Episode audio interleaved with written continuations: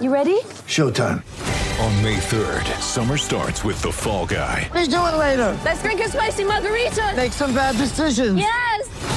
Audiences are falling in love with the most entertaining film of the year. Fall guy. Fall guy. Fall guy. That's what the poster said. See Ryan Gosling and Emily Blunt in the movie critics say exists to make you happy. Trying to make it out? Nope. Because I don't either. It's not what I'm into right now. What are you into? Talking. Yeah. The Fall Guy. Only in theaters May 3rd. Rated PG-13. Get ready for the greatest roast of all time the Roast of Tom Brady, a Netflix live event happening May 5th. Hosted by Kevin Hart, the seven time world champion gets his cleats held to the fire by famous friends and frenemies on an unforgettable night where everything is fair game. Tune in on May 5th at 5 p.m. Pacific time for the Roast of Tom Brady, live only on Netflix. When you need mealtime inspiration, it's worth shopping Kroger, where you'll find over 30,000 mouth-watering choices that excite your inner foodie. And no matter what tasty choice you make, you'll enjoy our everyday low prices, plus extra ways to save, like digital coupons worth over $600 each week. You can also save up to $1 off per gallon at the pump with fuel points. More savings and more inspiring flavors make shopping Kroger worth it every time. Kroger, fresh for everyone. Fuel restrictions apply. Hello and welcome to the Wisden Cricket Weekly podcast. Before we start the show, how does the offer of free beer sound to you? Kind people at Beer 52 are offering a free case of eight craft beers sourced and curated from the best breweries on the planet. All you need to do is go to www.beer52.com forward slash wisden and cover the £5.95 postage. Each case is delivered directly to your doorstep, so there's no need to leave the house. Head to Beer 52 Com forward slash wisden for that deal. You can pause or cancel your subscription at any time. Anyway, on with the show. The men's international summer ended rather abruptly on Friday morning when the fifth and final test of the England India series was cancelled just over a couple of hours before the scheduled start. We'll be discussing the cancellation, we'll be pointing fingers, working out if this really is the death of Test cricket, before talking about England's T20 World Cup squad, the final England New Zealand T20I, the latest developments in the Azeem Rafiq story, Afghanistan's possible tour of Australia, the County Championship, and much more. I'm Yaz Rana, and today I'm joined by the editor in chief of Wisden Cricket Monthly, Phil Walker, the magazine editor of Wisden Cricket Monthly, Jo Harman, and the managing editor of Wisden.com, Ben Gardner. Before I ask uh, these three about their thoughts on the Manchester Test, let's hear from Mark Butcher, who was up in Manchester on that crazy first morning. I spoke to him earlier today. Butch, it was a chaotic morning on Friday. You were there in Manchester hoping to cover the Test match for Sky. Do you want to run through how that morning unfolded from your perspective? Um, yeah, I, I kind of uh, got up and ironed a shirt and got myself ready and was was just putting the, my jacket on the back of a chair at breakfast at about five to eight when I got a, uh, a phone call from uh, producer Rob Noonan saying, "Get yourself to the Indian team hotel now." And I'm kind of like, "Whoa, okay, what's going on?" They're, they're, not they're not coming. the, game's, the, the, game's not going ahead. So I uh, hastily grabbed a coffee and, and put it in a a takeaway cup and jumped in a, jumped in a cab and went over to uh, to where the Indian boys were staying. Got out of the cab, went into the into the hotel foyer, and there's nobody around. It's like tumbleweeds. There's a lot of security and, and, and from the hotel around, but no players, no none of the usual hubbub that there would be, um, you know, on a Test match morning.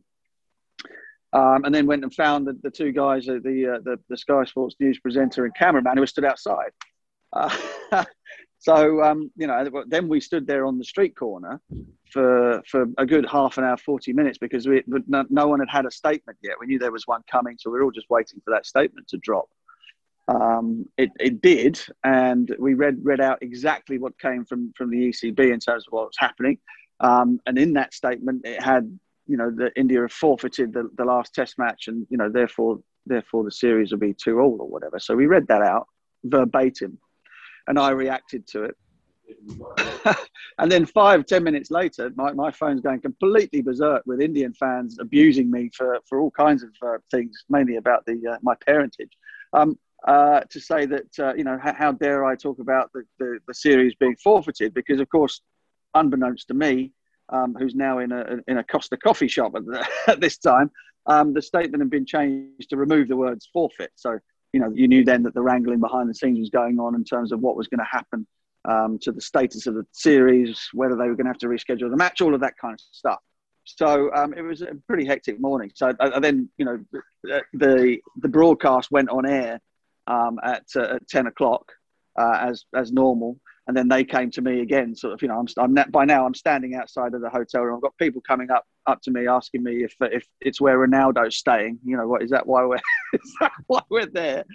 Um, and uh, you know, and I bumped into quite a lot of, of England fans who by now had obviously heard the news and travelled up, from, you know, travelled up from all over the country, who were obviously desperately disappointed. So, and that was that. So by I don't know, my, my day was done by about sort of quarter past ten. I was uh, I was heading back to the hotel to pack my bags and get back on the train at Manchester Piccadilly. I found out about the news when I was on the train. We'd just passed Milton Keynes um, and there was a lot of debate about whether or not people should turn back. There have been extreme reactions on both sides, a lot of finger pointing. One of your former England teammates saying that the IPL is killing Test cricket.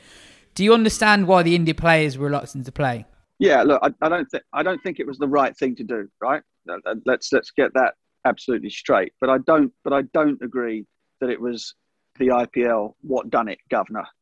Um, because let's face it, the, the IPL was a, was a factor but that wasn't the reason why they decided not to play the test match. I mean, after all, these guys have been on the road for, for crikey, probably about 18 months now. And in bubbles, they've kind of sacrificed all kinds of different things to play test match cricket. Virat Kohli um, has almost single handedly kind of, uh, which might be overstating the case, but sort of has, uh, hold on. Jack Blatherwick's having a bowl. Um, it's kind of, you know, has, has re has rekindled the sort of the love and importance of Test match cricket in the biggest cricket playing nation in the world. So, you know, that that decision would not have been taken lightly. Um, you know, again, if you want to point things at the IPL, these guys, most of them are all millionaires. Goodness knows how many times over. They're not bothered about the money from missing, you know, maybe the first game or two. I think they just absolutely had a gutful of bubbles, of quarantines, of being, um, you know, of being at, at risk of catching COVID. It's obviously in their camp um, and you know, the thought then of having to do another ten days of quarantine before you're able to leave just was too was too much to bear. Mm. Um, and, and I'm pretty sure that that's that's that was what played the main part in their decision. Now, none of that is of any consolation whatsoever to the to the vendors and to the to the people whose businesses are kind of geared up for five days of Test cricket to to, to Old Trafford, to Manchester, uh, to Lancashire County Cricket Club. Um, none of that is any of any consolation to them at all. But having been in bubbles and done quarantines and all of these types of things over a much shorter period of time than they have, I can completely understand how they just they got to the end of their rope with it all. At the start of that answer, you said that it wasn't right. Is that more the timing of the decision? Yeah, I mean, I think, I think in terms of sort of, I wasn't speaking in terms of morality. I just think in terms of, you know, they could have played the test match for sure, or they could have got it started. They could have got it underway. Um, so I'm, you know, I, I don't think anyone would sit here and say, you know, I, I wholeheartely agree that the decision they made was the correct one. That's that's not that's not the case. But what I can say is I can completely understand how they came came to that decision. Hmm. Um, you know, the, the, people sort of you, you, point back to oh, hang on, big shout, no wicket. Um, you point back to um, you know England's England's decision to to leave South Africa. Um, you know, back before was it before Christmas? Um, you know, the, the circumstances there were, were different in that England had no positive tests in their in their in the group, but no one was vaccinated. There were there, was no such thing back then. Um, you know, South Africa, there were no crowds in the ground, so there was no, you know, it didn't feel. It might not have felt to them as though they were letting people down, particularly because there was nobody there anyway. I mean, this is this is very different on so many levels um, because of the fact that it was, you know, the back end, the final test match of, of, of, what was should have been an incredible series was an incredible series up to that point. There were lots of people who had bought tickets and whose whose lives had been arranged around this five days, and to find out that it wasn't going to go ahead at the very last second was uh, was devastating to all of them. So, but look, I, I'm I'm pretty sure it was done with a heavy heart from the from the point of the Indian team. I mean, just think what they've what they've lost in terms of you know the, the historical context of what they might have achieved in terms of winning three Test matches in England um, and carrying off the series. Um, and as I've said, they, they, these are guys who have made a hell of a lot of sacrifices to be the, or attempt to be the number one Test match team in the world, uh, and they wouldn't have taken this decision lightly. Mm. Absolutely. Anyway, we'll, we'll let you get back covering the, the, the Somerset Lancashire game. Good to see you. See you soon. Good to see you. Take care. Bye. I think it's worth running through the chain of events first. So, initially, three members of the India coaching staff tested positive for COVID early in the week. A fourth, a physio called Yogesh Parmar, tested positive on Wednesday, two days before the scheduled start. A Telegraph report stated that a group of Indian players contacted the BCCI on midnight before the game, expressing their desire for the game not to go ahead. On Friday morning, there were rumours circulating that the game wouldn't be played. The ECB then released a statement saying that the game had been cancelled and that India it had in effect forfeited the test. Within minutes, all references to a possible forfeiture were removed. The result of the game is still yet to be determined. The BCCI have reportedly offered to play a test in England next summer, as well as, or instead of, a couple of extra T20Is. Um, Phil, it's a lot to take in. What are your thoughts on the cancellation? I wonder if you were going to come to, to me. Uh, what's what are my thoughts? My thoughts are overridingly what a terribly sad way to end what should have been a great series, which is now broadly uh, undermined, forgotten about. Um, uh, your heart goes out to the, the many, many thousands of people who would have based their, their weekends around that. People who have booked hotels, people who have taken time off work, people who have bought, you know, ridiculous costumes and all the rest of it. And, and in the end, yet again, you see this across, you see this in sport increasingly, I think, that the punter, uh, the, the person lowest down on the food chain is the one who really gets it in the neck. Um, and my heart really went out to everybody who was gearing up for this this game. It should have been a fabulous finale to what has been a, a really good series, and in the end, it just feels besmirched, to be honest. And uh, the apportioning blame side of things, well, we can all tie ourselves up in knots here, but one thing is for sure: the ramifications, both financially and diplomatically, are monstrous. Um, uh, Lancashire released a statement saying they're devastated. They'll be devastated on all kinds of levels, but the balance sheet will be devastated. Tom Harrison's um, valiant attempt to try and persuade us that this wasn't a COVID cancellation, but this was a cancellation determined on the the mental health damage caused by the threat of COVID, and hoping that Mister Insurance Man was going to be listening to this. Um, that was that was uh, you know a classic of the genre, really, and I sympathy for Tom Harrison doesn't come naturally to me, especially when him and his mates pocket 2.1 million um, in bonuses with a game going through a pandemic and on its knees financially. That said, I did feel for him a bit on the Friday morning because uh, he was having to deal with the you know the mother of all shit shows here. Um, and they know that if it's a COVID cancellation, then the insurers aren't interested. And if they can somehow persuade the insurers that it's not, that it's something else, then they have a chance to, to, to recoup some of their losses. Um, the impact that it has on the ECB and the BCCI's relationship going forward, God only knows, but it won't be a good one.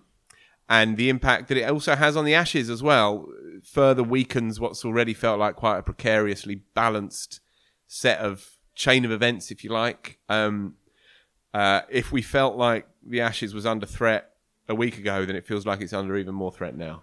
Is that just because players possibly feel emboldened a little bit more to take matters into their hands? Because this came from the players at the end of the day. I think exactly the, the boards were keen think- to get the game ahead. I think exactly that. I mean, pass it round to round to the to the table, but I think players living in these unique situations, unique scenarios, and India's players, core players, and England's core players, they've been flogged from pillar to post now for eighteen months, right through this pandemic. Um, compared, say, to Australia's team, men's team, they've hardly played any cricket at all. Now, um, in these unique scenarios, in these unique situations, you can understand why players are increasingly breaking away from the con- the conventions and the party lines and saying my tether has been reached and I can't go any further. But that is a broader point than the specifics of last week.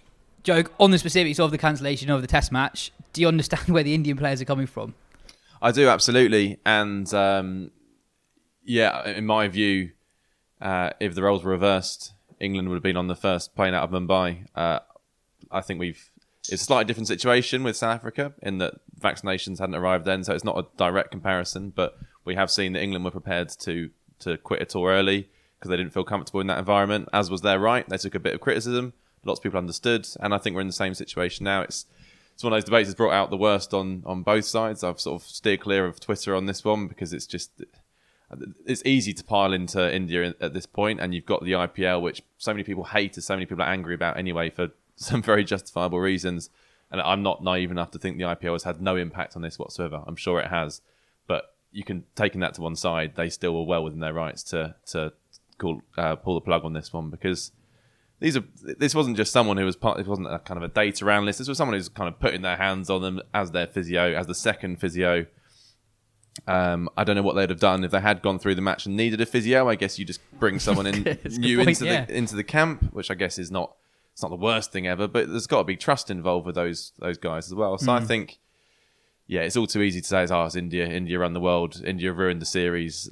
There's, there's loads more at stake, and it feels absolutely right. I mean, now when you with the benefit of hindsight, it feels like everything has been building up to this point. This was the kind of pressure cooker environment for, for not just the Indian camp, for international cricketers across the world. And player power is is incredibly strong these days, anyway, particularly with the IPL and franchise cricket. And and now, um, I think players are going to feel well within their rights to say, "I'm not comfortable. I'm not going to do it." But if you're piling into India, I would I would just wait and see how the next few months play out because there are going to be some England players who don't fancy playing some cricket series as well. It has been a good week for Ravi Shastri's book publishers. um, and and th- th- this is an interesting one because it's assumed that he contracted it uh, at that event. It was a big event, the number of Indian players there as well. It was a London event, his book signing, book launch. Um, and some of the anger, frustration from the English camp stemmed from that sense of irresponsibility, of arrogance, perhaps, of being laissez faire and taking the notion of uh, responsible living, if you like, in a COVID light bubble, taking taking it to the nth degree and actually jeopardizing this this kind of delicate ecosystem. Did you That's see- all very well until you find out that Tom Harrison was there as well. Yeah, yeah, but I, I- I don't think it's that straightforward because in the Evening Standard report that broke that story, it stressed that Tom Harrison was not impressed with what he saw when he was there, and the ECB were surprised at how lax the COVID regulations were when they were there. That was all said after the event as well. That That's wasn't true, How that's unimpressed true. was he at the time, Yeah. or how unimpressed is, That's is he true. now? But But I- was I- also Malcolm Malcolm Conn, the uh, former Australian media manager, tweeted that Shastri had basically kind of flaunted advice during their series as well, refused to wear a mask at different points. These are all allegations, but there is that sense that he thought he was above above the rules. Um, but you know, we've also been on this show saying that people need to have lives; they shouldn't all be in bubbles. So. Where where do you draw the line? And perhaps a book launch is beyond that line, but it's it's it's easier said than done to just be like, right, that's wrong. Something else would have been right. Um, yeah, I, I I think Shastri again is is an easy target here. And I, th- I think you can you can also like think that there might have been mistakes made along the way, and that you know the, the book launch could have been more COVID safe, whatever. And also, we don't know that's what he called it, but yeah, that could have been more more COVID safe, and that the decision could have been made earlier, and it all could have been enhanced more more sensitively, and still completely understand the decision that India have come to. I mean, like, and and it is it is very different, sort of like learning to live with something which has been with us for 18 months and then it all of a sudden being like right on your doorstep. So you can be living sort of naturally and all of a sudden i mean in a similar situation with if you had like a housemate that tested positive for covid you would all of a sudden be like it would just be a new feeling of like fear and worry. That's something you'd kind of been like putting pushing to the back of your mind because that's the only way you can kind of live at the moment basically is to either be scared every moment of every day or to sort of like make some sort of compromises but then those feelings change when situations change. So i, I again i completely understand india and i think india's uh, move i think there's also a way that uh, as much as it's hugely regrettable for the fans who are going to go for lancashire for the ecb's finances there is a way that positives can come out of this. I think that overall players feeling they have more power to assert themselves to sort of ask for better working conditions essentially is a good thing. And if, if this is what encourages England's players to say no we're not going to play the Ashes unless we have these things in place that is good because they shouldn't be asked to to to, to, to work in the conditions that, that they have been for the past 18 months basically that has just been unreasonable and we've kind of like the, you know boards and administrators have got away with doing it because players almost haven't felt that they've been able to assert themselves. If it does give them a bit more assertiveness, that is a good thing. And on, on what you said, Phil, about the relationship with the ECB and the BCI, in some senses this will weaken it, but also this gives the ECB a little bit of leverage, and the BCI, you know, the power brokers in the world game. If there is that bit that that could be a good thing for English cricket, for world cricket, possibly. I mean, I remember Mark Butcher on an episode of this show. Who? uh, Mark, a while ago, was saying that like uh, when when uh, India initially asked that this test be cancelled back in May, he said the ECB should have agreed, but on the condition that But they play in the hundred. yeah, and, and, and, and why not bring that up again now? So like, fine, yeah, we'll have we'll have Virat Kohli for, for, for three weeks next year. But, but that That'll also doesn't take into account. We're talking about player power. You can't ask the BCCI to agree for all of their players to play in the hundred. The players have got to make Sure, those decisions but- but- but- themselves. but I right? gu- There is guess- other things you can get. I understand the leverage argument. I'm but but you can you can get them to opt to, to agree to offer no non-objection certificates, I guess, which is what the BCI don't give at all at the moment. So I guess you could then let Indian players have the option Open of playing door in the hundred, yeah, Yeah. uh, or or, or ex- a game next year or something. But like that bit of power rebalancing could also be a good thing, at least for the ECB in the long run. Phil, uh, Ram asked, isn't it ironic that people say India are killing Test cricket out of this one incident when they've been one of the biggest ambassadors for the Test game over the last 12 months? Well, I was just about to say actually, uh, on the back of Ben's point, if you take if you take ourselves back to early December, maybe late November, I think early December when they played that first Test match in Australia, in brackets, got bowled out for 36 and still won the series. But if you take it take it back to that point, it was touch and go whether that series was going to go ahead. Certainly in front of any kind of crowds in Australia. They played four Test matches there. They legged it home. They played an ODI series, or rather a T20 series, an ODI series, and they played. They went straight into a four Test match series against England. Then they played the IPL, which was cut short, as we know. Then soon enough, they were over on a plane uh, at the start of May to tune up in English conditions to play the, the, the WTC champion, championship against New Zealand. Then they were in in English kind of open prison uh, for what six weeks? For, for, About a month, cer- yeah. yeah, certainly four or five weeks, building up to that first Test match. Play another four games. It would be harsh in the extreme to throw the book at those individuals uh, who have given for our enjoyment, our our pleasure, and for the other not insignificant issue of keeping the cogs whirring of a game that is financially desperate. It would be you'd have to have a pretty look, I can understand where people are coming from. I can understand the existential threat that they think the IPL poses. And I can understand that there is something at play regarding the sanctity of the five day game, which feels again like it's been chipped away at. But I don't, I can't subscribe to that perspective because I think the bigger, the bigger point is that India, who can call all the shots, have decided uh, over the last few years, under Kohli's captaincy in particular, to throw everything they have at Test match cricket, and you can't say that other other um, governing bodies. And there are reasons for that. There's real politic reasons. There's bottom line reasons for why the West Indies put on few Test matches, and so on and so on. But just looking at India, take the, taking this week out of the equation, their players are the most compliant, hard-working players. For all their money and all their fame and wealth, they are the hardest grafting players out there. Uh, and just in terms of air miles, time time on the park, every single sinew put into it, you can't you can't throw the book at them. Slightly cheeky question. Do you think their decision would be any different if the series scoreline was different?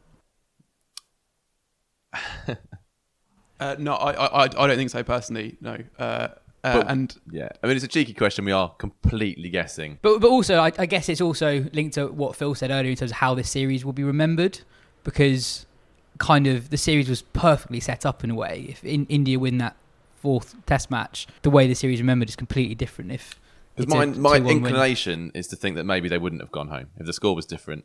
If it was tied or if England were winning, maybe they wouldn't have. But that's, I guess that's from seeing how desperate Kohli is to win over here, and I know how much that means to him. It feels like not in necessarily a, a kind of cynical way, but you you would just feel different about the environment around you. So, Ben, why, why do you think they would have headed home, whatever the scoreline was? Uh, well, I think p- partly because I mean they would have headed home knowing there was a, a threat that this would end in them not winning the series, that there would just be this forfeit. And, and, and as much as it would seem silly for England to, you know, essentially not lose at home because of a technicality, we're also in, you know, when, this team comes to be remembered, you would like, for example, that Pakistan series in 2006. We don't think of that as being like two 0 or kind of, kind of two and a half to the half to Pakistan when the game was forfeited for the uh, the ball tampering thing. We think of it as being three 0 to England, and it's only when you actually click on the score can be like, how did England win having conceded a 300 run lead? Oh yeah, right, that was that game. Uh, but they had already won the series. Sure, sure. It's, it's, it's a bit different. But, I, but I, I agree with the fundamental point that they haven't won the series. They were two one up with one to play, um, and so this obsession that Kohli has with uh, defeating the two big old enemies or the, the, the modern old enemies. Now they don't play Pakistan. Um, well, the, there's a huge asterisk that's right through the middle of the of the series which, now. which yeah, which which will bug him, and I do see that. I, I think that makes sense.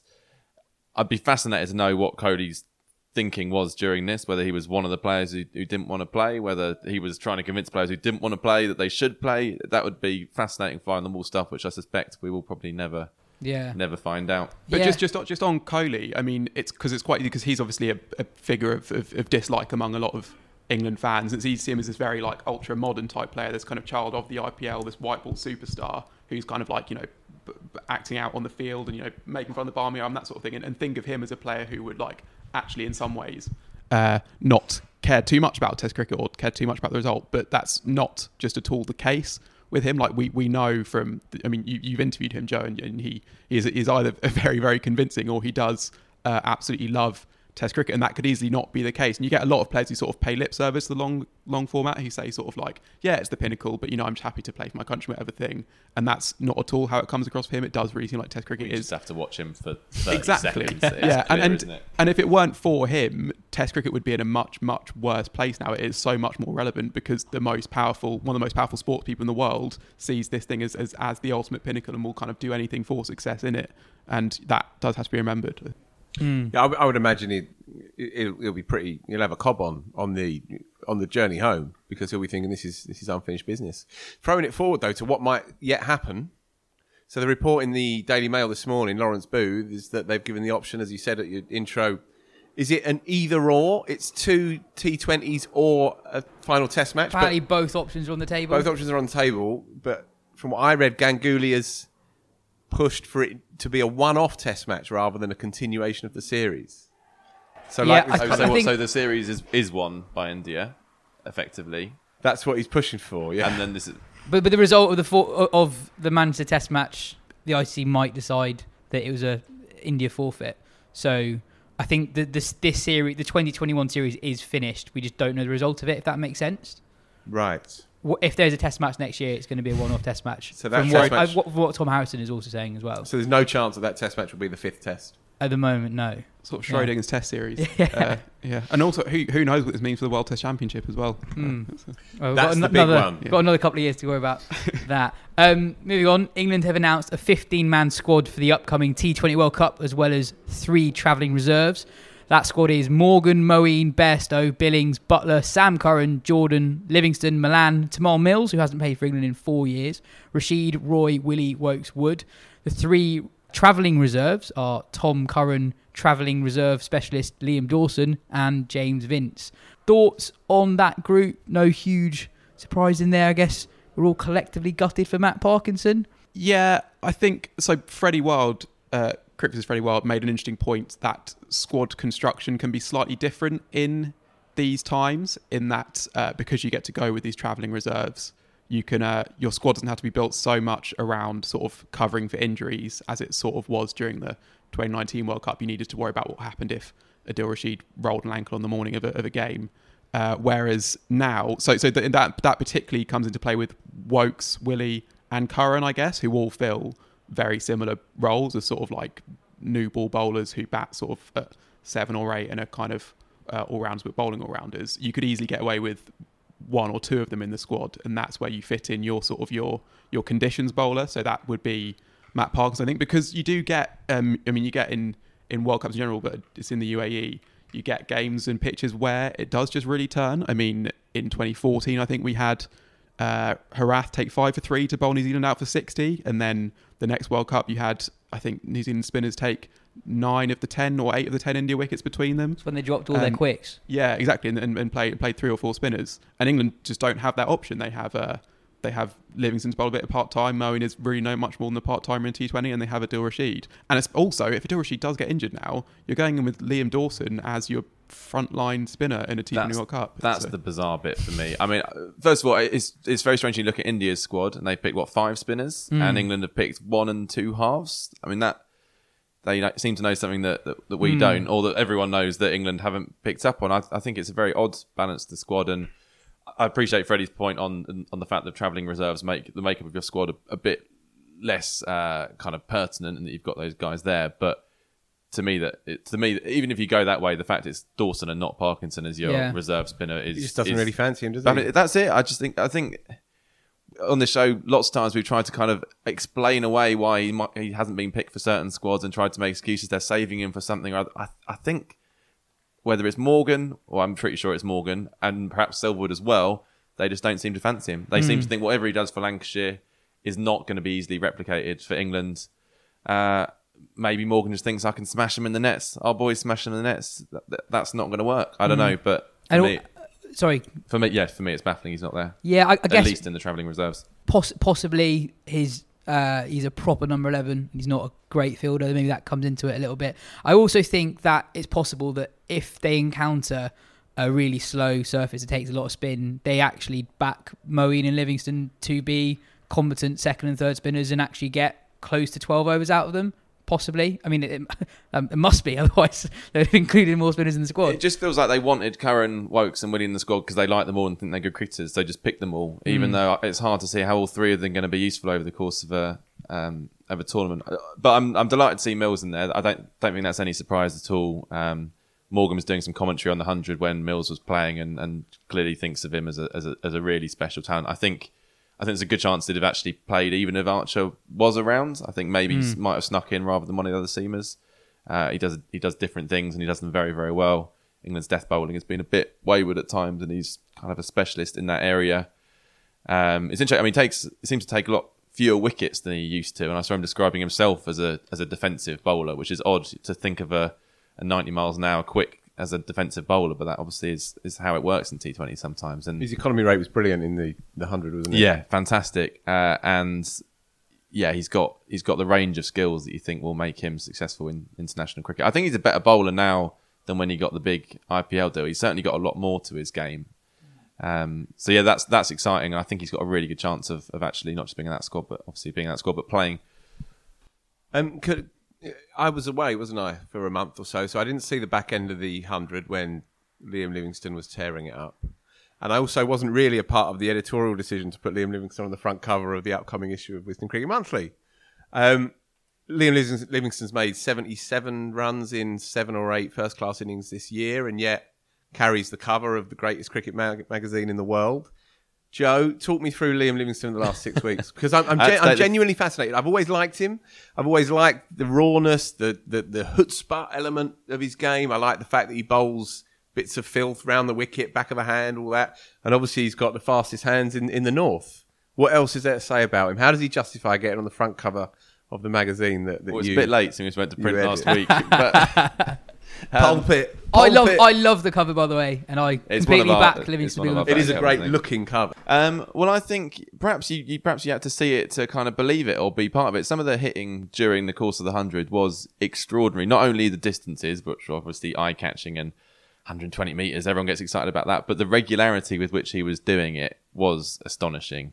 Uh, there is also just a kind of sort of unreconstructed nature to the way he bats, which is hugely appealing as well. Uh, and there's a newness to him as well. I mean, he's yeah, he's been around for a little while in, in county cricket. He's had he's he's been a part of a test squad, but there is a, a newness as a character, which, from the point of view of putting together a magazine, um, I find very appealing.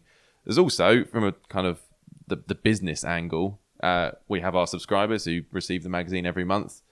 Um, hopefully, they're not going to be turned off by having him on the cover, although a few might be. But also, we we sell on a newsstand in WH Smiths and all other good uh, news agents. Uh, and Livingstone is the name that will have grabbed a few people, new fans to the game over the last month or six weeks. And if they're thinking about picking up a magazine for the first time, Livingstone will be the name on, on their lips. Um, so that So- that was another appealing aspect to it. Considering that what he's done, a lot of it has been on free to air TV as well. Um, I mean, if, if the hundred has worked as as the ECB and we all hope it has, he might well be the the, the most famous, second most famous cricketer in the country at this point. Him or him or Paul Stirling, I think, who uh, was obviously player of the match in the final. But, Um, yeah, I remember Jo when you told me that when, when Phil was away that Phil wasn't as sold on the idea of Livingstone on the cover. I was really surprised, and I genuinely think Phil, it's you, you had to be you had to be here whilst he was doing it. I remember yeah. uh, one one of my friends who never really got into cricket before the tournament said her mum would ask, "Is Livingstone on?" Who's never showed any Right. interest in cricket ever before. I think he does just have that uh, almost. I think we just compared him to Pietersen before. I'm not saying he's as good as Pietersen, but he does have that draw. I think. I think he's he's very charismatic. Um, is a real. I love the energy around Livingstone when he comes out to bat, and like at a very basic level, he just hits the ball so far. It draws people in in a way like you don't. You can know nothing about cricket, and you'd be like, "That's that's cool. I want to know it more at about that Lords guy." for the final. The energy was just sucked out of the ground when he got when he got run out in that way, which is a kind of amazing piece of fielding itself. But Lords was just flat after that. It was it was really yeah. I, I, I keep coming back to Pietersen, and I think there is a lot of that in him. Not necessarily that he's going to go on and score 23, 24 test hundreds, but um, But there has been that little murmur, right? Which is only a murmur at the moment around him, from what I gather. But the, the, and even around this table, it might might have been murmured off off air that he could yet be that breakout player that crafts his his numbers in white ball cricket and emerges into red ball cricket, and he's good enough to to see off both. Oh, Do you oh, do you, do you oh. genuinely think? Does one genuinely think that might be the case? I'll happily murmur it on air. Right. okay. um, Hasn't scored 25 in a first class game in two years. yeah, sure, but there's a lot of uh, Average forty odd before that, right? Yeah, Yeah, there, there was a, a time when he was a very feasible test prospect. He's been in test squads before. Uh, I also think that I mean the momentum is with him. That I think that I think one one thing is, and this is going back a while now, but but the Jason Roy experiment uh, happened in the worst possible place to do that experiment because those kind of openers just never succeed in England. Even when you look at the ones who have done it successfully anywhere, David Warner and Sehwag have 100 between them in England. It's just not something you can't hit. Hit, hit the cover off it, hit the shine off it in England, where you can't Cummins and Hazlewood. Exactly. Where you where you can do that, if anywhere, is in Australia, where it just doesn't move as much, where it's a different ball, uh, and where you you do see these sort of these hit through the line openers succeed, like Hayden and. Obviously, there is a lot to their games. I'm not saying Livingstone is as good as those, but if you are going to pick a white ball player who has an incredible eye and is playing in the form of his life anywhere, it is in Australia. And if you just want to change the mood music around the camp after a sort of a drab test summer where you've been like beaten by two teams, you pick the, the, the most appealing cricketer in the country. So I think I think there there is a lot to be said for uh, for having a look at Livingstone and, and just and just keeping in mind that that could be an option. I think I know, I know that the uh, the numbers recently don't don't speak hugely in his favour, but but also that is over such a, a long period of time at lot, sort of not great times of the season because when when there are can championships a good time season, he's off doing other stuff. Uh, so yeah, I'm, I'm I'm definitely not against the idea of of Livingstone being a bolter if he continues doing what he has done. It did, yeah. It just felt in August like you could turn a TV on at any point and Livingstone would be hitting a six basically. And it was actually not in the hundred; it was in the, the T20 T20 blast, blast game, that was amazing. Against, and he didn't even make very many runs, uh, but he clearly just got to Taunton, saw how short the boundaries were, saw probably he was in the opposition bowling tag and thought like I should probably be hitting every ball for six here, and just basically tried to do that, like swung himself with his feet. It was Like, like, 20, uh, 25 off 9 or something like that. Yeah. it was it was great. It was one of the best things of the summer, I think. Yeah, and, and also I think the, the the stage of a World Cup is so huge that if he has a really good World Cup, like it will just be. And yeah, the World Cup being just around the corner was a big part of it. To be honest, I mean, if we're being completely honest, he was lined up to be a cover story for the issue after the one we've just sent to print, which would have been our T20 World Cup preview. Um, as it was, it felt like a compelling story to to do now. You know, I mean, if he if he's won the World Cup for England in six weeks, then um, it will look like we're ahead of the curve for once. Um, staying in the world of T20 cricket, the IPL restarts this week. In case, Really? In, yeah, in, in case you'd forgotten, the tournament was roughly halfway through the group phase uh, when it was called off. Delhi, CSK, RCB, and Mumbai were in the top four. Sunrisers are rooted to the bottom. KKR are struggling, and Punjab and Rajasthan are just outside the top four. There have been a few withdrawals, um, plenty of English withdrawals actually. Woakes, Bairstow, Buttler, and Malan are not taking part. A couple of additions. George Garton is now part of the RCB squad, and Adil Rashid is now part of the Punjab Finally. Kings. Which is exciting. Um, the final England New Zealand T20I took place a few days ago. England emerged victorious to take the series 2 1. England chased 145 off the penultimate ball of the innings. Heather Knight, returning from injury, hit 42. Sophia Dunkley scored a calm 22 not out at the death, and Amy Jones hit a quick Fire 32. Dunkley continuing her fine summer. Um, a bit of news ahead of the ODI series. Charlie Dean has been included. She's not yet played for England yet. She's a 20 year old offie who played for London Spirit in the 100. Kate Cross and Lauren Winfield Hill both returned to the group having missed out on the T20I series, while Danni Wyatt is back in the squad having not played in the ODI series against India earlier in the summer. Before we go on the show, a word for Sixes Cricket Club. We've been recording the podcast over the last few weeks from Sixes Cricket Club every now and again. If you haven't heard about Sixes, Sixes Cricket Club is a new cricket themed social entertainment venue with restaurant, bar, and cricket nets. All Wisden podcast listeners can receive 10% off their food and drink by quoting Wisden 10 on their booking notes. Um, they've got a new store open in Manchester, so if you're based in the northwest, make sure you check it out. Jo, you you, you actually went there over the weekend, not in Manchester. Um, have a good time. It was actually went on Friday uh, with a few mates, uh, three of which have basically never played cricket before. Uh, shambolic scenes throughout, really, um, but but glorious fun, excellent food, nice drinks, and uh, yeah, the cricket's good. I actually Did you found, connect with any? Yeah, I got 88 not out. It's my highest score in any form of cricket, actually. Son. But I actually found the beginner one that you, we started on was so slow that I actually struggled on beginner. But when I hit- hit club, my natural level, um, then yeah, I was yeah clearing the ropes on a regular basis. Yeah, I, I often find the bowling I face is, is just too slow for me. A problem I often have. Um, before we get into the cricket played in the county game this week, we'll start with the, the biggest story from the county game. Um, Yorkshire released a statement regarding the investigation into Azeem Rafiq's allegations of racism at the club. Seven of Rafiq's allegations were upheld. I'll run through them. When Rafiq was playing junior cricket for Yorkshire, he was not provided with halal food at matches. This has now been rectified. Prior to 2010, the panel found that there were three separate incidents of racist language being used by former players, which were found to be harassment on the grounds of race. Before 2012, a former coach regularly used racist language. During his second spell at Yorkshire between 2016 and 2018, there were jokes made around religion, which made individuals uncomfortable about their religious practices. During his second spell at the club, a former player made references to Rafiq's weight and fitness that amounted to bullying. In August 2018, when Rafiq raised concerns of racism, there was a failure by the club to follow its own policy or investigate these allegations.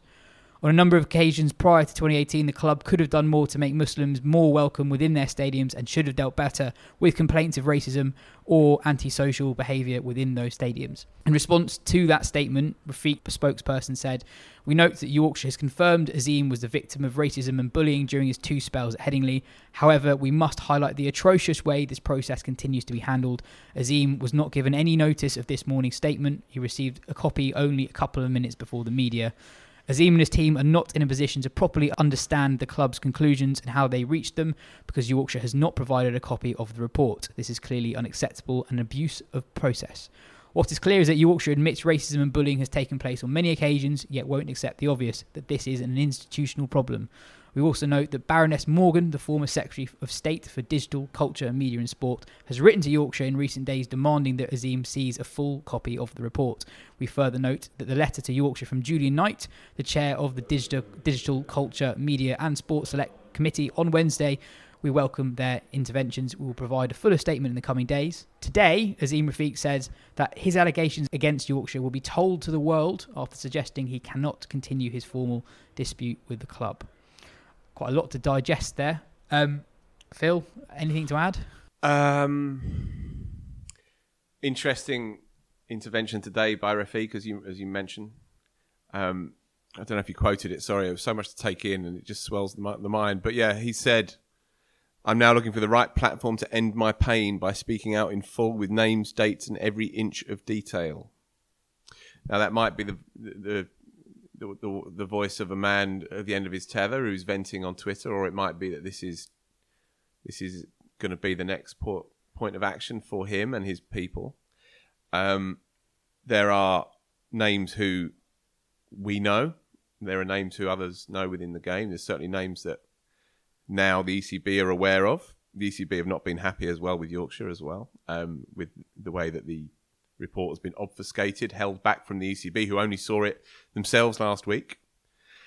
Um, but if Rafiq doesn't blow the cover, then there's every chance that parliamentary privilege will be used by an MP or two um, to uh, to reveal the names of, of those who are implicated in this. And we understand, we have a degree of understanding why Yorkshire themselves can't because of the legal ramifications. So we, so we get that, although it feels it doesn't sit comfortably on anybody. I don't think certainly certainly outside of the four walls of Yorkshire. And did their statement begin to fully recognise the, the weight of those those findings? I didn't I didn't feel that personally. At least they'd moved on from that uh, term uh, inappropriate behaviour, which was thrown at Rafiq two or three weeks ago, which was beyond the pale, I thought, and he had every right to be incandescent on the back of that. At least now the words have been used. Some of the examples that have been flagged are pretty turns the stomach. Um, the thing that really jumps out from that list of seven upheld allegations by an independent inquiry, the thing that really sticks out to me, he made these complaints in 2018, and there was no, there was a failure to address them, a failure to follow up. Now that I'm afraid carries echoes of what happened when Taha, who's a colleague of ours, first spoke to Rafiq about this over 12 months ago, and his story began to creep out into the public domain, amplified by the BBC and Cricinfo after the story had run in Joe and Maya magazine. Yorkshire weren't interested in talking to us at that point. They were only prepared to even engage with this scandal when it was it got too big for them to manage.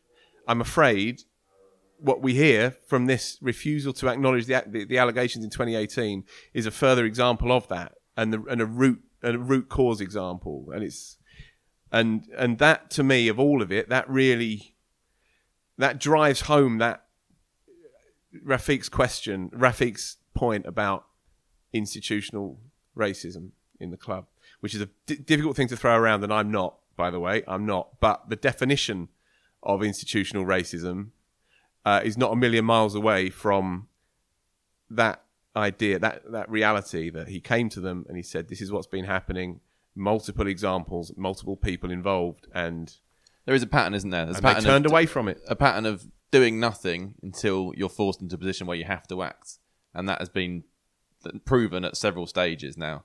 So then it's therefore it's very hard to believe that there actually is the will to change things when when you haven't bothered to act until you've been forced into a position where you've had to. Uh, and now Yorkshire have to prove to to everyone that they do mean what they say, rather than just trying to wriggle out of the stuff they've been accused of, which is what it's felt like all the way through. Mm. And imagine from Rafiq's point of view, he's gone through a lot, and there are no obvious consequences to that. Uh, ben, you made the point when you read the statement that one of the first bullet points about how Yorkshire are moving forward was amending their club handbook. Yeah, I mean, yeah, just echo everything that Phil and, and Joe have said, and that I mean, the, the ECB have been. I, I, actually don't think they have seen the full report yet. They've only seen the summary. Uh, so I think it's it's very limited who has actually read that full report, and it's limited the ECB's ability to act because they can't take any possible disciplinary measures while there's this investigation in process, and then even though the investigation concluded, they can't see what's actually what the conclusions even are properly, so they can't come to decision themselves. It maybe will get to the point where they have to do their own investigation because Yorkshire are unwilling to release their findings. I think that there should be very little off the table in terms of sanctions for the club because of how they've handled this whole thing, including uh, suspension from the county championship and the championship get and the county game for any number of years. Basically, I think it's it's just it's abhorrent through the whole process. Yeah, yeah. I mean, the, the, list of MPs that you flagged up at the start of that. I don't know if you mentioned Kevin Brennan as well, who Cricinfo quoted, and I've got it here.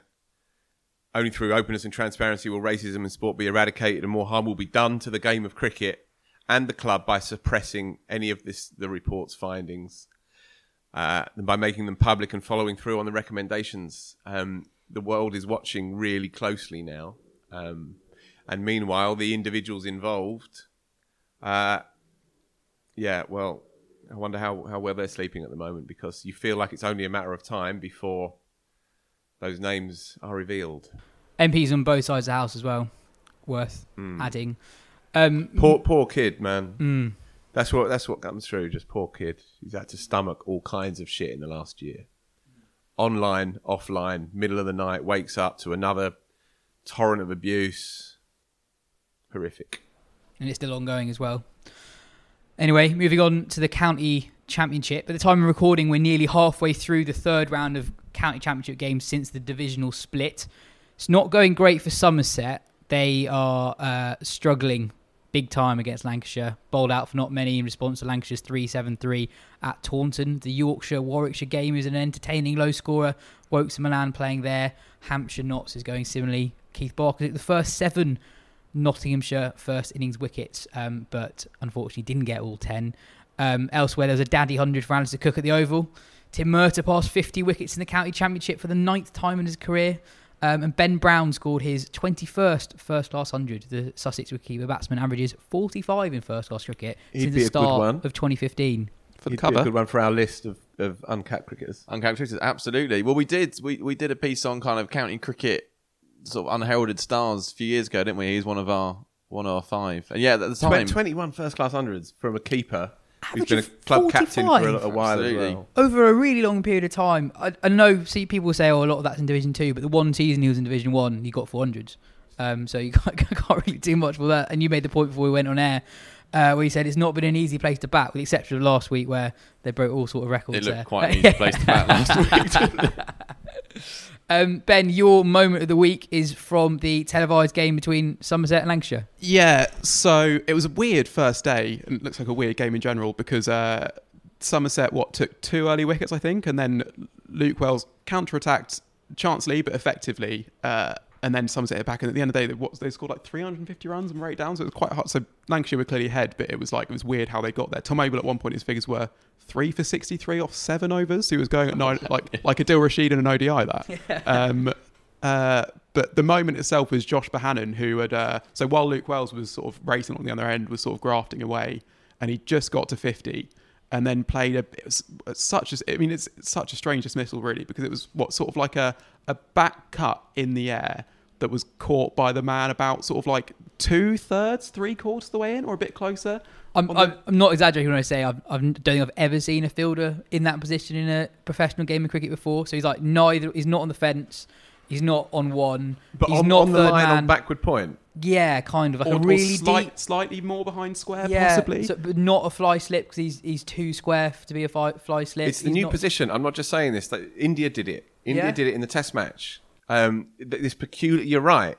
It's it's not on the 45. It's not on square. We Yeah. might have to edit this stuff out. I mean, this is, this is but yeah, this peculiar new position. It's for the, the the cut where you lean back and you kind of skew it. I think. So that's what I I was thinking. I, I, I was really confused, and I genuinely thought it was a mistake that they had someone out there. But when you think about it, the cut shot is quite hard to get down if you really put your hands through it. So I guess it's a wicket taking position. Yeah, and I mean, yeah, br- brilliant bit of captaincy for, from Tom Abell. Uh, but the point was more that uh, I've enjoyed watching Bohannon bat this year. I went up to Old Trafford for a day out of the summer and saw him make a very good hundred in the in the Roses game um, that gave him just enough time to force a win. He's quite he's sort of like a an efficient sort of like compact player, so he's not immediately eye catching. And I think that's because he's got a brilliant first class record now. But I think that's why he hasn't got as much discussion. He, he also came through a very very packed full of talent Lancashire age group. I think he was in the same cohort as uh, Hamid, uh, Mahmood, and Parkinson all around that time. So if you're in there, you're not the one that people are saying like keep an eye on this kid.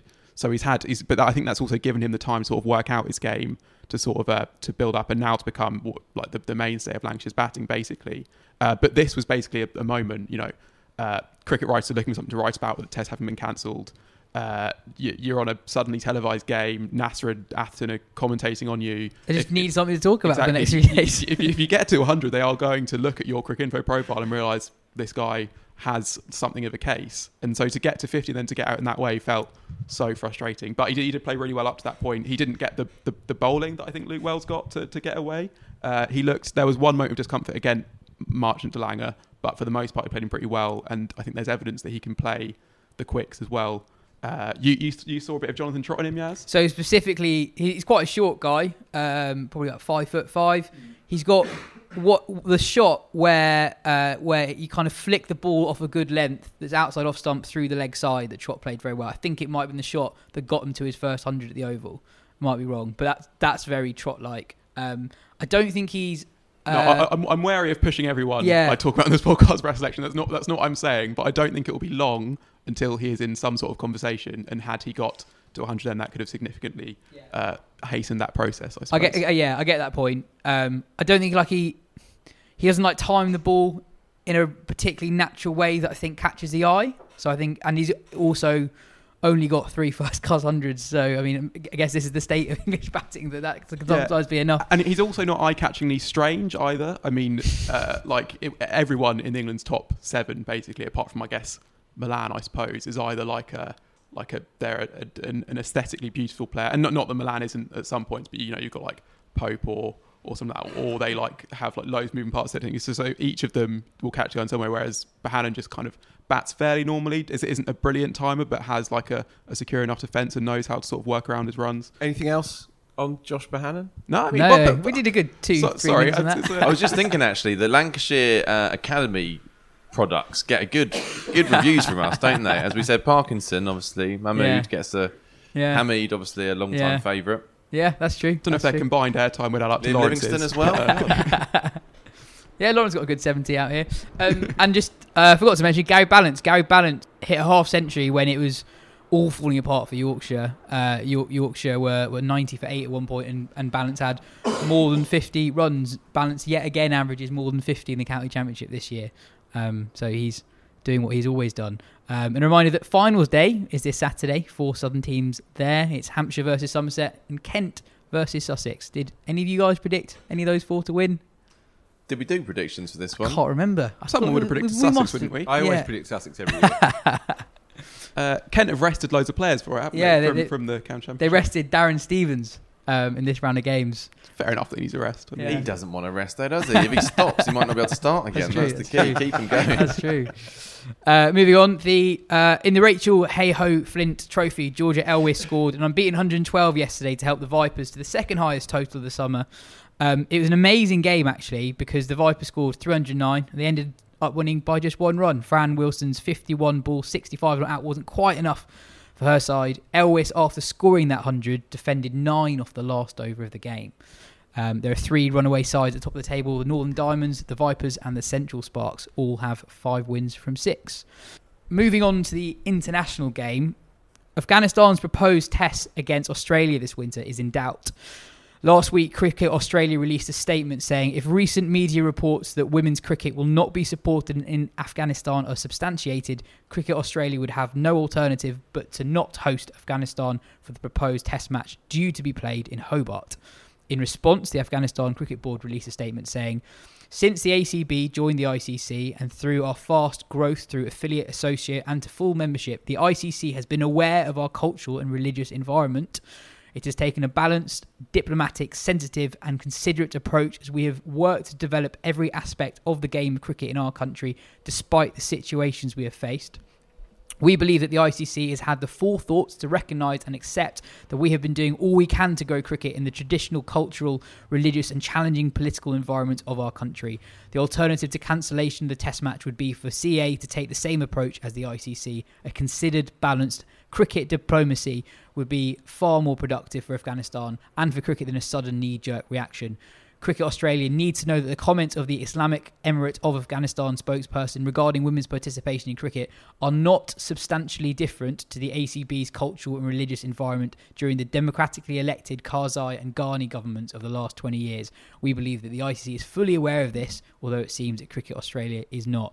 I mean, it's not a very straightforward situation at all. Not an easy pod, this one, is no, it? No, it's Yes. not. It's not. No, um, but we're going to get to the Cameroon Mankads in a bit, so uh, that'll, that'll restore some balance. I've Um, got a good bit of Mankad chat. That's, that'll be uncontroversial. um, there's a very, very good video of Australian cricket writer Gideon Haigh arguing that cricket has more influence if it retains a link with Afghanistan cricket. He's also quite critical of the ICC in that they're basically um, an events management body that is ill-equipped to make decisions as serious as as this.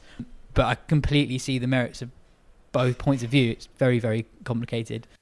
Yeah, it's, it's it is so tough. I mean, my natural inclination is is that that they should be allowed to continue to play because uh, we've seen the players emerge. It's one of the what is cricket's greatest story of the last twenty years, probably, and for that to just suddenly disappear doesn't bear thinking about. But then we have seen in the past. I mean, you look back at apartheid South Africa.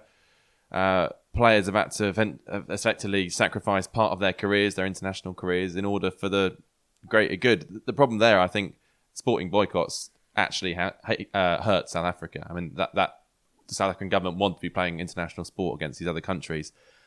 I'm not sure by boycott, boycotting Afghanistan cricket, that's going to hurt the Taliban. I don't, I don't think they care in the slightest. So I am not really sure that is going to do anything proactively good.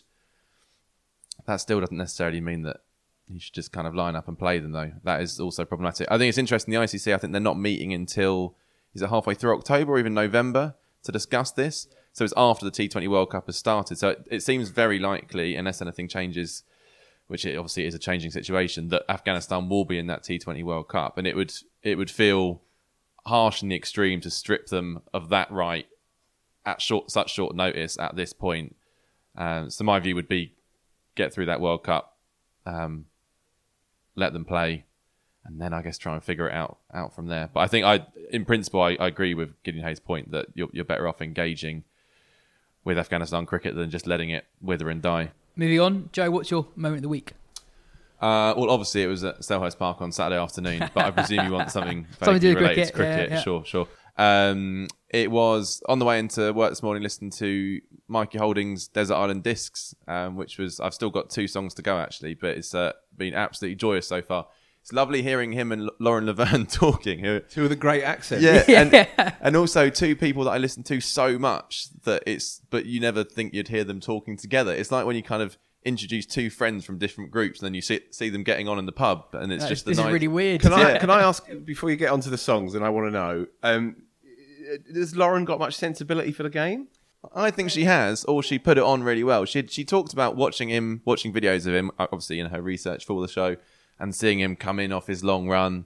And that she definitely, if she didn't have a feel for it, she gave a really good impression that she that she did. That's lovely. Uh, and they they absolutely got on. You could absolutely tell that. So it was. I I'd heartily recommend it. But what struck me, and this was news to me, others might have heard this, but that this is his last year as a as a commentator. Michael Holding. She said that at the start very casually. I did not know that. Um, I think maybe she's kind of jumped the gun, perhaps there, or that's. But that does. I've spoken to another couple of people since who were expecting that, which I guess would mean he's done his last Test match in England, which would be a, a very sad way for it all to uh, to finish. But anyway, the, the Desert Island Disc is. I, I mean, I, I'm sure a lot of our listeners would have already listened to it, but um, absolutely worth a listen. So yeah, there's there's uh, What's the standout? um, well Marvin Gaye, what's going on? Nice. You've got Bob Marley, War. You know the song where it's basically the lyrics from Haile Selassie's both, speech. both both politically engaged tunes, of course. Yeah, um, Dionne Warwick, "Don't Make Me Over," which he. Don't, don't know if I know that. no, one. I don't. I, I kind of recognise the song, but I didn't know it by by title. Um, uh, yeah, and he and he tells. I mean, he tells stories that a, lot of cricket fans will have will have already heard, um, particularly last summer and the, the the kind of impromptu speech. Um, but there's a lot of lighter stuff in there as well, and yeah, it's just it's just a joy listening to the two of them chatting away. It's really sad if he's not going to commentate. Yeah, and as I mean, it, it, it was said on the show, so I, I assume it is true. But that, there's certainly been no kind of fanfare around Mm. it so far. So um, hopefully, I mean, he's not. I can't imagine him going around the outfield like Henry Blofeld did a few years ago. I, I don't think that's really his style anyway. But he certainly deserves a, a proper, proper send off if that is to be the end of his commentary over here. Hmm, absolutely. Um, Phil, what's your moment of the week? You tell me, yes. Well, I was coming to bowl. Uh, I think it was my fifth over, last ball of my fifth over. Hold on, hold on. Tell them what, that's them what game it is. got, got, got to set, got to set the scene. So this is this was a Wisden eleven, select eleven, in as much as we managed to get eleven people on the on the field, Which we did. which we did uh, against the a select eleven of under 15s from the MCC Foundation uh, hubs. Hubs being these hubs set up around the country, of which there's 60 odd, I think. And this was the southeast region, and they are set up for state school kids uh, who show real promise and talent in the game to try and develop their game with professional coaching. So it's a really great scheme. We played against them on Thursday last week at Ham- Hampton Wick Royal CC. Um, take it away. Well, first of all, they were brilliant. They were they were so good. Every every single bowler they had Relentless. was so skillful. uh, I couldn't believe how pretty much all of them had multiple slower ball variations, and they all worked. And their batsmen, uh, we we only saw five of them. Uh, they all looked class, um, and yeah, they absolutely thumped us. Um, However. however, however, uh, the last ball of my fifth over with the new ball, we were playing with the pink ball, uh, just back for length, moved away a little bit, drew the out, drew the outside edge, um, and Phil at first slip took a diving catch, but diving catch forward, which I think is uh, less eye catching, but probably more impressive than the, the more instinctive one where you, where you go out wide. Um, that was my moment of the week, and probably yours too. Moment of the year, It was Joe. a special moment. Well, I was going to say as well um, that so it was a forty over game, so you would expect your bowlers to get eight eight apiece. Yaz has gone through his first seven uh, off the reel, ready to come on for his eighth, and then it emerges that the rules have actually been set. Phil wasn't listening at the toss as our captain. that um, that you only had seven overs per bowler, and I mean, if you listen to this regular, you'll know Yaz is a is a nice, mild mannered man at the most times. Not but then. Not then. He was furious, still remonstrating with the umpire, even after the drinks break, trying to get that over. No, I was just clarifying if it was uh, seven overs in a row or seven Pointedly overs overall. Yeah, clarifying, yeah, I would say. yeah. Um, well, anyway, it was it was a really really fun day out. It was, and you know, in amongst all the all the nonsense of the last few weeks, the sort of head spinning nonsense, um, there was something quite magical. I felt felt about that afternoon. You know, seeing the next generation come through, play us off the park. Uh, but yeah, they know the game inside out as well. These lads, and and yeah, it was a rare kind of moment of poetry in a very sort of prose heavy month. I would say. Um, Phil's run out on 49. Uh, very much not his fault at all. Um, Ian Sykes calling through for a single. Never a single on. Ball bounce very comfortably into the short cover's hand and run out by Not quite what we distance. needed at that point Not, as well. Absolutely not. After being absolutely not. reduced to 24 for 5, I think, at one stage. Anyway. Anyway. That was good fun. Um, bit of bit of good fun elsewhere. Ben, do you want to explain um, what happened in the Cameroon game yesterday? Uh, yes. So this was in the uh, the ICC regional uh, Women's Africa T20 qualifier. So uh, Cameroon were actually making their debut in the T20I format against uh, Uganda. They actually they had their debut delayed slightly by I think possibly a, a COVID scare maybe, or they waiting for, for some tests to come back. But their their first game had been pushed back, and they uh, they made quite the announcement. So. Uh, Duma, or uh, MF Duma, if you go by her uh, initials, uh, she's 16 years old, according to Cricinfo, uh, effected four uh, run-outs of the backing up non-striker in the same innings. So two in the 16th over, I think, and then two in the 20th over. Mankads, if you're not familiar with that description, uh, which is was just was just remarkable. That there was uh, I think the, the best was the umpire's reaction to the third because there was sort of like a little shrugged raise of the hands uh, just before raising his finger, sort of like like a bit of like almost like this is this sort of isn't on, but also like really what what, is the third batter doing at that point? Having seen the first two players be mankaded, to then also be like, yeah, I don't really need to worry about this backing up because it's not like they were sprinting out of their crease. They were just sort of like the, the Uganda batters were just had their bat sort of kind of lazily trailing behind them, and then were were, were utterly caught out. And then uh, Uganda are a, a pretty decent side at that level. Uh, they've been at the the uh, global qualifiers before, have come not too far from uh, from qualifying uh, for the main thing. Uh, so they won quite comfortable, and uh, Duma was eventually part of a hat trick herself. So I enjoyed the. Uh, I think it was the fourth one actually, the fourth of them. Uh, as a fielder sprinted over and they did chest bumps. yes, after- the celebrations, yeah, amazing, yeah, Well, they said there were there were hearty celebrations after every single wicket. yeah, and why not? I mean, it's it's it's, it's valuable scouts. Uh, I feel like there are two little bits that could easily have been your moments of the week, but obviously, uh, uh, getting out a 14 year old is much more important. Uh, Rashid Khan stepped down as Afghanistan's T20I captain 22 minutes after their squad was announced for the T20 World Cup, confirming him as their captain. So he saw that come out, watched an episode of Friends, and then uh, and then he's, uh, he wasn't consulted apparently about the choice of squad, which is why I wasn't happy. And Brendan Taylor has, uh, has retired. Uh, he's playing his last ODI as we speak. I read that One this of morning, Zimbabwe's yeah. greatest ever and Ryan cricketers. ten Doeschate too. Yes, yes. who announced his retirement yesterday. Uh, hopefully, I'll be talking to him at Chelmsford next week. One of the great county careers, really. I was going to say we should get him on the show. You should Yeah. get, get Yeah. a few words on from him for next week. and Good he's thinking. um he's in he's involved in he's he's, he's part of Netherlands' T20 World Cup squad as well at the age of 41, which is very cool. Which Yeah. is a pretty good way to One of the out. all-time greats. Um, I thought you were gonna mention uh, the the dog incident Oh, in, forgot in the Yeah, in the. All Ireland uh, Women's Cup semi final. where a dog ran onto the field uh, and took the ball basically, and it's, it's all, all on video. And you've got the dog owner who looks like a teenager chasing the dog, and the dog goes to the batter, and the batter then just gets on her knees and starts stroking the dog, which is very nice. Um, That's you, lovely. You can find that on, on the internet. I tell you what, from Josh Bohannon onwards, this was really, you know, reached a Really lightened up a little bit. uh, and then one bit of news from the international game that we haven't touched on yet is South Africa and Sri Lanka are currently going through a T20I series in Sri Lanka. Um, South Africa 2 on 2 nil up. Keshav Maharaj has captained South Africa in both games, having never played a T20I before. The George Um, Bailey, yeah. the George Bailey. Uh, Markram was having a pretty good series with bat and ball. Actually, scored 48 in the first game and took a three for in the second. And Maharaj took a wicket with his first ball, I think. Did he? So his first ball of his career as captain, and he takes a wicket. Who writes his scripts? Yeah. Abs- absolutely.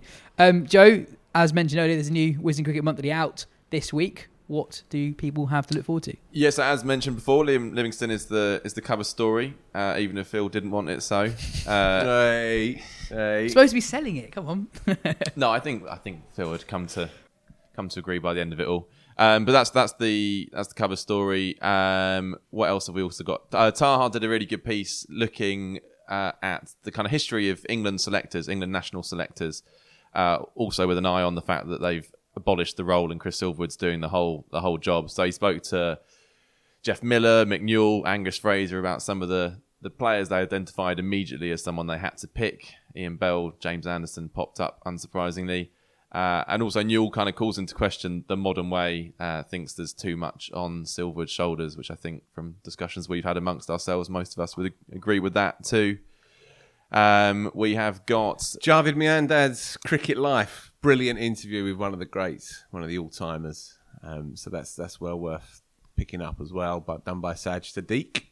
Yeah, I interviewed Lisa Keightley, uh, England women head coach, about a kind of tricky. So it's almost two years since she took the job. Obviously, it's not. She did actually admit uh, if she knew COVID was around the corner, she might not have taken this job. But she does still sp- seem to be enjoying it despite that. Um, and she speaks quite kind of forcefully about the women's hundred, and she thinks she basically said she thinks England are, have pretty much caught up with Australia now, which uh, was one of the main reasons she took the job in the first place. She saw that uh, gap starting to to narrow. Uh, Phil, Um, Andy Zaltzman tells you all about the number 99. Andrew Miller tells you all about why English cricket stuck back in the 1990s. Lizzie Ammon tells you all about the championship restructuring for next year. And Lawrence Booth tells you what Yorkshire's muted response to those allegations amounts to. While I actually got angry with um, with Tom Harrison and his his cohort at the top of the ECB for for that 2.1 million bonus that they've appeared to have awarded themselves um, in the midst of a game going through a pandemic and financially on its knees. Mm. Uh, that makes me feel pretty uncomfortable. So, so yeah, even I was moved to, to anger this month, believe it or not. Uh, and on the county side of things, got the county files, so all 18 counties covered. Plus, Tanya Aldred has Oh yeah, gone and uh, looked back at Lancashire's 2011 county championship win uh, on its 10th anniversary, speaking to Glen Chapple, Simon Kerrigan. Uh, about the kind of weirdness of that year, because you might remember that Old Trafford wasn't available to them because they were switching the, the pitch round, so they were playing most of their home games at, at Liverpool. Um, and just memories of, of that year after so many years of expecting to win it this year where no one really kind of thought they had a chance. And then finally, this young team of homegrown products pulled it off. And there's more Lancashire for you just to Yeah. just to round things up.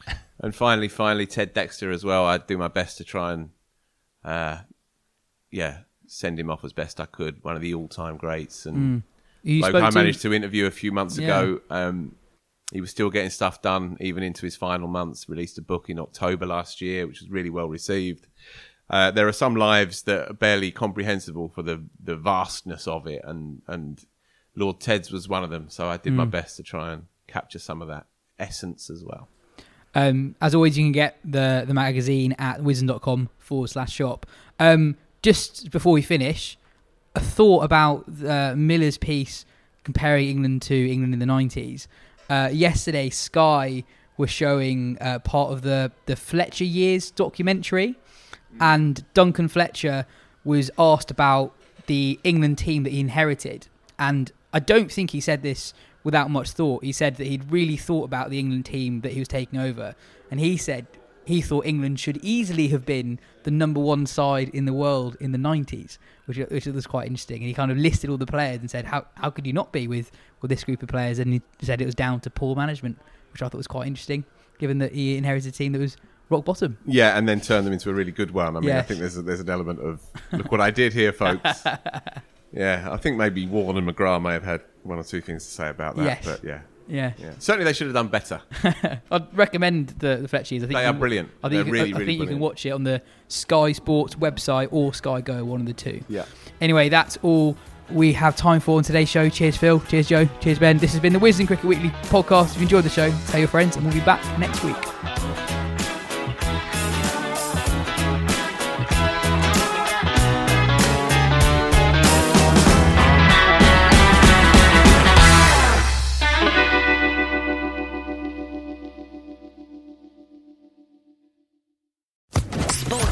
Podcast Network.